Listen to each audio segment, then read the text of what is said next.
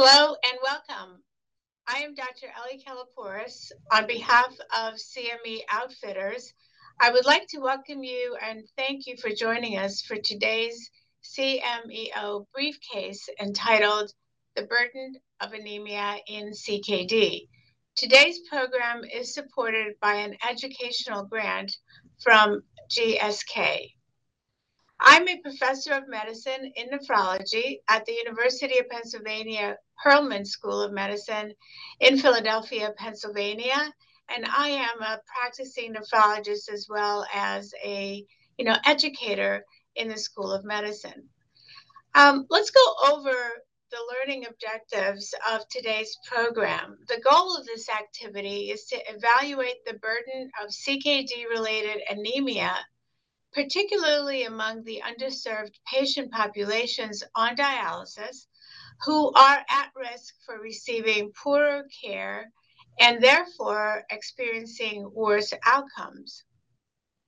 I'd like to begin with the case. I would like to profile for you the case of Jarrell, a 55 year old Black male.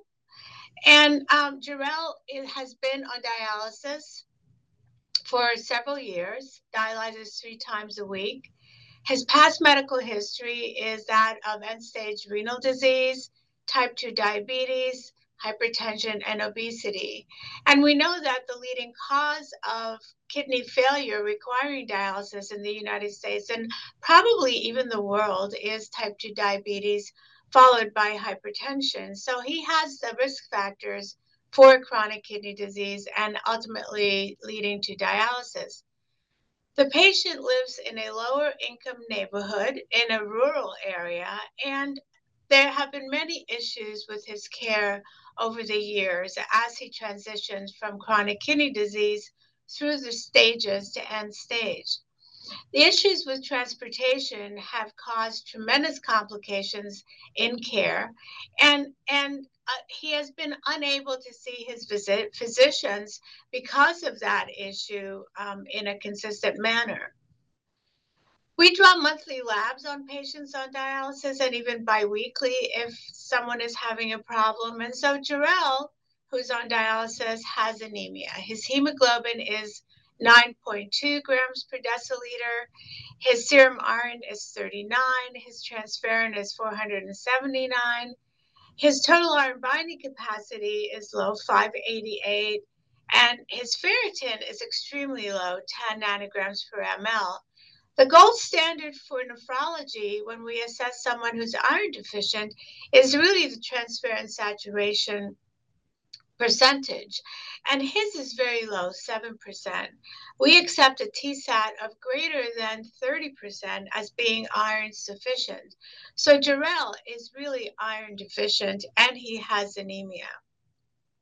So, to introduce our topic, anemia of chronic kidney disease, let's briefly review the pathophysiology behind anemia of CKD so that we can better understand what patients struggle with. Um, one of the, the reasons that patients have anemia is one of the reasons is secondary to erythropoietin resistance or deficiency. The organ, the kidney is the major organ producing erythropoietin. Uh, the anemia causes are multifactorial. Um, CKD is has a state of high inflammation. Inflammation reduces erythropoietin production and the red blood cell lifespan. We also know that patients with chronic kidney disease have excess hepcidin, which impairs iron absorption and mobilization of iron from body stores. We think of hepcidin as the gatekeeper to iron release from the stores to the circulation for erythropoiesis to occur. In addition, patients on dialysis, in center hemodialysis, and also home hemodialysis have blood loss during their dialysis treatment, either through bleeding from their access or blood that is trapped within the dialysis filter, and therefore blood loss from dialysis may also what we know about anemia of chronic kidney disease is that there is disrupted renal oxygen sensing in the kidney, and that leads to reduced erythropoietin production. There is decreased erythropoiesis. There's high levels of hepcidin, which blocks the release of iron into the circulation. There is also blood loss, and then we have anemia. The additionally, inflammation, as I said, is a cofactor in anemia of chronic kidney disease, and that it also leads to reduced EPO production, decreased red cell lifespan, and also this excess hepcidin, um, which really is one of the key factors and has been the subject of much discussion and much research um, in this in this space. So that both iron deficiency and blood loss contribute to anemia of chronic kidney disease as we just discussed. When we are seeing patients with chronic kidney disease we really want to ask ourselves what are some of the signs and symptoms that may lead us to suspect our patient has anemia? And we'd like to, I'd like to discuss that with you. I want to step back for a moment before discussing the, the factors or the clinical presentations since they one thing that I think is really very important that I've come to recognize um, in my practice. My patients don't know what a hemoglobin is. Uh, they don't know what anemia is. So we have to educate our patients. What they do know is that they don't feel well. And so, as we talk to our patients and think about anemia and how it impacts their lives, we have to not only talk to them about the numbers in their monthly laboratory evaluation, but also in how they feel. Because for patients, feeling better really trumps even longevity on dialysis. And they often ask me, I just don't feel well, Dr. Kelepouris. I know my blood count is low, but I don't feel well and I want to feel better. So, one of the comorbidities and complications for chronic kidney disease are type 2 diabetes. We talked about hypertension, heart failure, stroke, cognitive impairments, sleep disorders, and higher mortality. But what the patients tell us about are their symptoms, symptoms of anemia, which is fatigue, shortness of breath, uh, pale skin, weakness. They can't get out out from their chairs, um, body aches and pains. Um, some of them, if the hemoglobin gets down very low, experience chest pain, particularly on dialysis, and some patients may actually have dizziness and fainting or syncope, or syncope as well. We know that patients with anemia have significant complications that they must deal with in their daily lives. So, how do some of these complications affect our patients' quality of life? And I, I really mentioned earlier that quality of life is really very important to patients. And so it has to be really important to their care providers as well. So let's look at some of the data which impact, which anemia impacts on quality of life indicators. A large study, 5,276 patients, which was labeled the um, Health Related Quality of Life Study, was performed in many countries, including the United States and Europe. And it really looked at dialysis dependent chronic kidney disease and the symptoms that they reported. So, patient reported outcomes or PROs are becoming really very important in clinical trials. And the patients' voices are becoming important because the patients want us to know what they would like as an end result of the clinical trial when it comes to their quality of life. And what we found from that study is that patients uh, with um, anemia had a significantly less mobility. They could not move around, they couldn't get up out of their chairs, they could not exercise. They had significantly less ability to care for themselves. They couldn't do their daily ADLs, they could not shower or brush their teeth. Um, they had a higher pain or discomfort index. They just felt not well and they can't always characterize what not well is. They feel tired, they feel fatigued, as we talked about, or they just feel pain all over their bodies. Um, they also have greater rates of anxiety and depression. And we really have to be aware that depression is a major quality of life indicator for dialysis patients and really all CKD patients because kidney disease has robbed them of their life. They are unable to live normal lives as we do, not on dialysis. And so, therefore, both the KDQOL36 and this EQ5D3L, those metrics for quality related life indices really all confirm that worsening quality of life with decreasing hemoglobin is really very present and very important to patients. And we really need to know about it because we need to um, make them feel much better. So we know that patients with chronic kidney disease have a decreased quality of life. We just talked about that. But how does the treatment of anemia affect our patients' quality of life? So the impact of treatment on quality of life has really been intensively studied. And we know that erythropoietin stimulate, stimulating agents, or ESAs, improve quality of life 36 scores. They improves perception or pain perception, improves emotional well-being, and also improves both energy and fatigue in very significant uh, numbers. In another study, um, ESAs improve quality of life metrics by month six of being administered and being able to correct anemia. It, imp- it improves fatigue, depression, energy and weakness, and, and shortness of breath. Although in some patients there is no difference in the shortness of breath, perhaps because we don't ask the right questions. Instead of saying, Do you have shortness of breath? we should ask, Do have difficulty breathing? So using common language, I think, is very important in eliciting uh, common symptoms from our patients.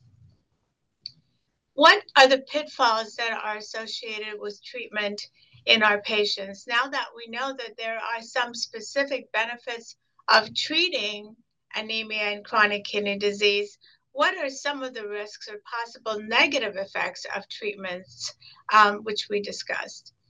There is a big cardiovascular disease risk in patients uh, reported in patients receiving epoetin alpha, darbepoetin alpha. And that resulted in several clinical trials, um, which had very bad outcomes, including stroke, cardiovascular disease, and also death.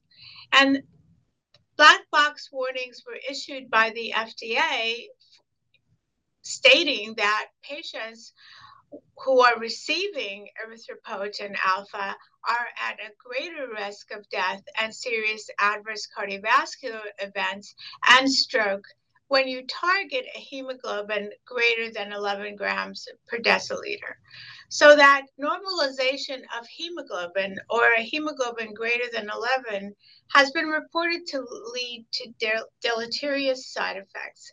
We also know that it's not just the number of hemoglobin that is identified to be detrimental, but also the dosing interval. Higher doses or supraphysiologic doses of ESAs are also a culprit in these adverse events.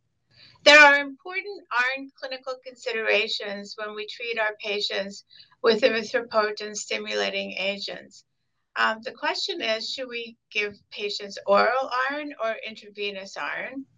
And when you consider administration of intravenous iron to patients, you really need to be cognizant that there are infusion reactions, such as anaphylaxis, associated with some of the iron preparations.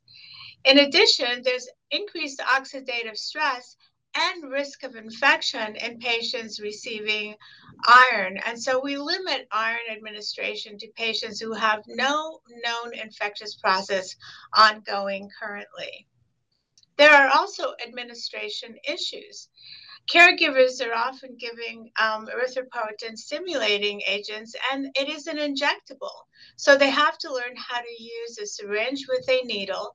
And this can be very burdensome to patients' families who are not used to delivering this degree of patient care to their um, caregivers, and possibly medication errors and not being able to administer the medicine um, correctly to their loved one. We have discussed the burden of ESAs and related treatments on patient quality of life. We now need to focus on patients from underserved populations who experience the same but also specific other hardships when it comes to chronic kidney disease.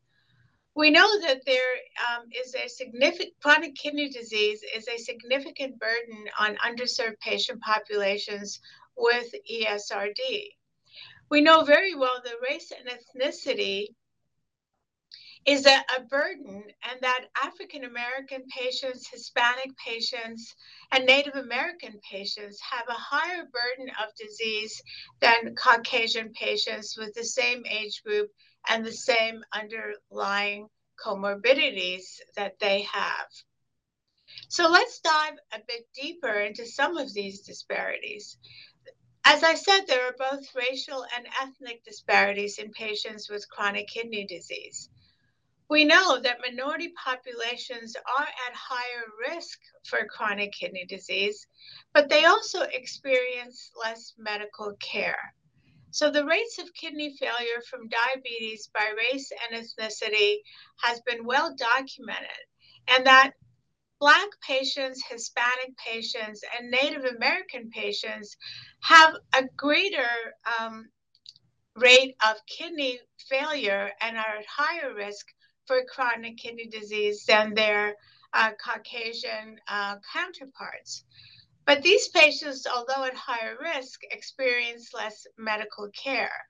And the presence of, of clinical risk factors for chronic kidney disease um, is is lack of screening. Patients are not being screened. Population health is not being delivered to the most vulnerable populations for this disease, which are the Black and non Hispanic participants. So, only 24% of those patients are screened for chronic kidney disease, and yet they're the most vulnerable populations that we know are at risk for developing chronic kidney disease.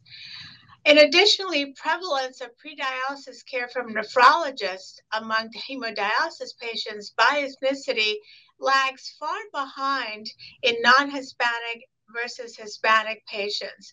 So these patients not only have a higher risk, are more vulnerable to chronic kidney disease, but they also experience less medical care and pre- they most likely have never seen a nephrologist before landing in a hospital or in a dialysis unit requiring dialysis.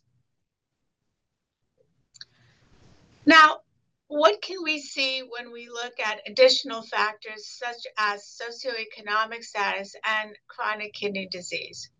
So, the most vulnerable populations are who are at risk for chronic kidney disease um, have social determinants of health that work totally against them.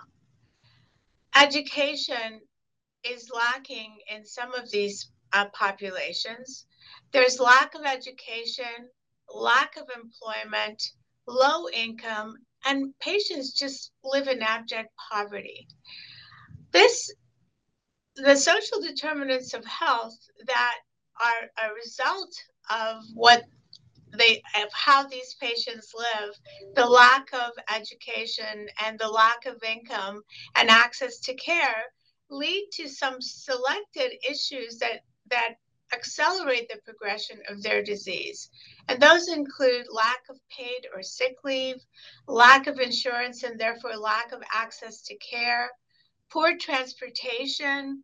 There are no social support structures. Um, the neighborhood really is not surrounded by um, caring physicians and other um, care providers. There's housing instability. Those patients may not have a home to live in. Uh, there is poor access to healthy food. And also, um, the housing quality is very poor, and there are environmental toxins that all lead to stress for the patient and lead to outcomes that are bad outcomes in both health, increased morbidity, and finally increased mortality in those patients. So, understanding the socioeconomic background of our patients really empowers us to affect change and provide them with the care that they have not received uh, prior to um, coming to see us uh, for their for their care. I would like to go into a little more detail about some of these key socioeconomic determinants of health, health that affect our patients. So I've listed on this slide the key determinants, which I think are really very important. Obviously, genes and biology is important, and genes can lead to diseases of the kidney. And we've identified some of those genes, and we are working towards treatment modalities specifically related to gene therapy or altering their uh, genetic environment. But we also know that the social and socioeconomic environment of patients really plays a very, very important role. Marginalization from, the, from majority society uh, discontinuation and institutional racism, which we know exists, loss of culture and cultural bias and conflicts really are important determinants that lead to poor nutrition, low birth weight, obesity, diabetes, hypertension, cardiovascular disease, and endothelial dysfunction. And that leads to chronic kidney disease. Many of these factors can also lead to chronic kidney disease related anemia. So the two are really interrelated. So while I have outlined that there are significant challenges for patients from underserved populations with anemia in CKD, there are some strategies that we can use to improve the, these outcomes. And in my mind and in my practice, I think patient centered care is one of the most important strategies that we can utilize to reduce disparities of care. Assembling a multidisciplinary care team is really very important. Developing a strategy for educating patients, but also their caregivers about CKD anemia is really important we should be comfortable asking patients about their social determinants of health. We should include family, caregivers, and the patient's community in both the treatment and the educational efforts. And let's not forget that we have to periodically reassess all those issues that we discuss with our patients and our caregivers every three or four months to see if something has changed. I think identification and diagnosis of patients who are targeted for chronic kidney disease is really important. And population health in our society, and particularly in the United States, which is the wealthiest country in the world, we need to develop and implement a detection protocol of screening to screen populations at risk for chronic kidney disease and anemia. We have to leverage our health information systems, use our electronic medical records to provide us with alerts about missing pieces of information in their history. We need to promote detection at every opportunity, and we need to measure, track, and improve and follow whether we have actually altered any of those determinants over the last six months or years. And finally, treatment and monitoring is really critically important. We need to integrate evidence based guidelines to educate our patients about best practices. And, and best practices will lead to improved quality of life indices. And ultimately, we need to decrease CKD progression or at least stop progression of chronic kidney disease in these patient populations vulnerable for accelerated chronic kidney disease and progression. Let's conclude our program today by revisiting our patient, Jarell. Uh, what are some considerations we should keep in mind when discussing a treatment plan with Jarell?